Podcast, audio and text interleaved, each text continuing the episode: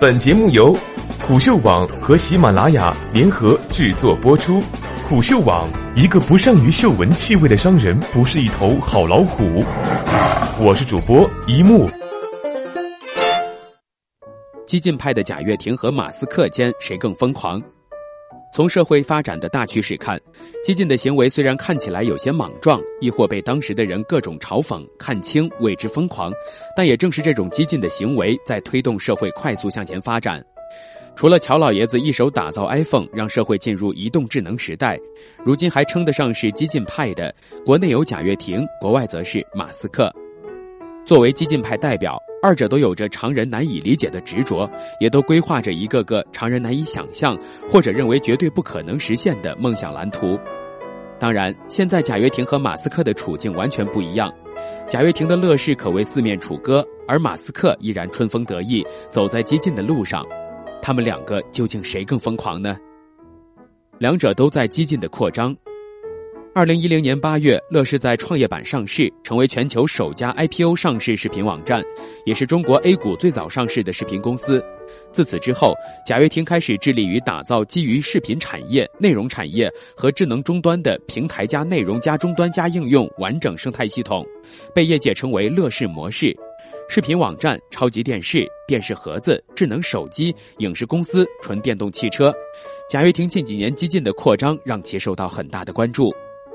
而马斯克的激进扩张轨迹堪称奇迹，是当之无愧的现实版钢铁侠。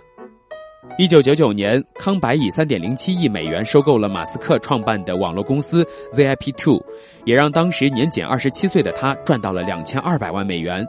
但马斯克就是一个不安分的人，总是在创业之后就会投入到看起来更加不靠谱的事业中。成立支付公司 PayPal，创办名为 SpaceX 的火箭公司，成立特斯拉电动汽车公司，太阳能、能源存储、电脑与人脑融合。就当下二人的资产来看，虽然贾跃亭目前缺钱、缺钱再缺钱，而马斯克身家富可敌国，但他们的发展轨迹和现在的影响力却是类似的，都是在激进的扩张。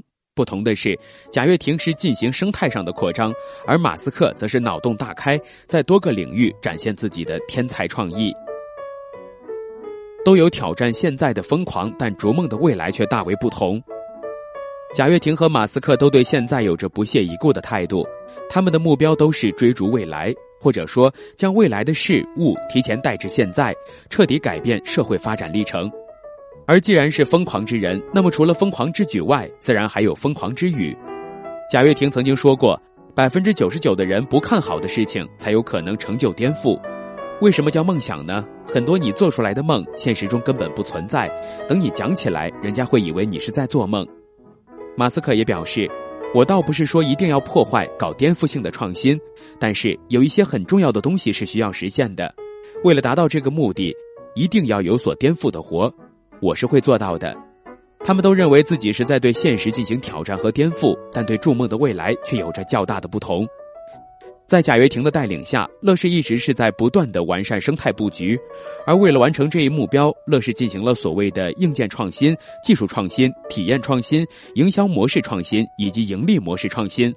总体来看，乐视所谓的创新还是为了能够逐利，逐梦的未来还是以关注自身发展为主。相比之下，马斯克逐梦的未来却是上升至全人类层面。在一次采访中，他特地澄清，他为 SpaceX 火箭公司的初衷，并不是某些人想当然的童年情节，也不是因为他投资回报率高，而是对于人类的未来深有裨益。此外，特斯拉电动汽车、太阳能、能源存储、脑机互联、全自动化等，都是马斯克致力于改变未来人类生活、能源使用结构等的几种表现。三观不同的结果。马斯克被资本追捧，贾跃亭遭受质疑。虽然资本都是逐利的，但是很显然，投资者也能看到梦想与现实结合的可能。马斯克虽然一直激进的创新，看起来很疯狂，但其实他的天才构思在能转化为现实的时候，都能带来巨大回报。